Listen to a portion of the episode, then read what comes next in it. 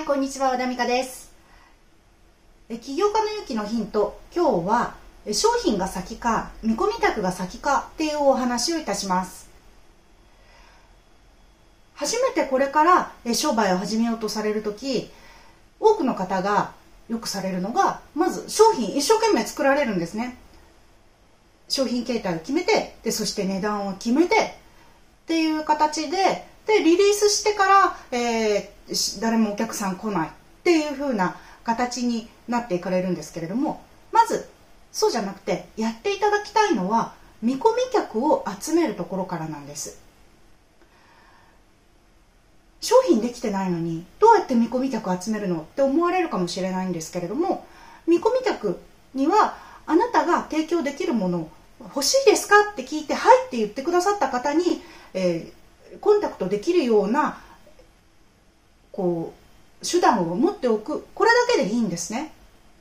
例えばあなたがもし無料で何か情報を提供されているグループを持っているなら、そのグループの中で今後私有料の商品提供しますのでって、でもし必要だったら手を挙げてくださいね、で嫌だったらここ出て言ってくださいねっていうふうな言い方で、もうそれでもう見込み客がその中にいらっしゃるわけです。あるいはメールアドレス、あのリスト取りをするのはこれあのよくある手ですよね。あのもし興味があったら後でメール送るから、商品販売された時にメール送るからえぜひここに登録しておいてねっていうふうな形で、えリストを取らせていただく、メールアドレスを取らせていただく。で入って手を挙げてくださる方がいらっしゃらなかったら、えそれリスト取りができなかったら、あるいはグループを作れなかったら、えそこで商品を作る必要はないわけです。別の商品を考えると、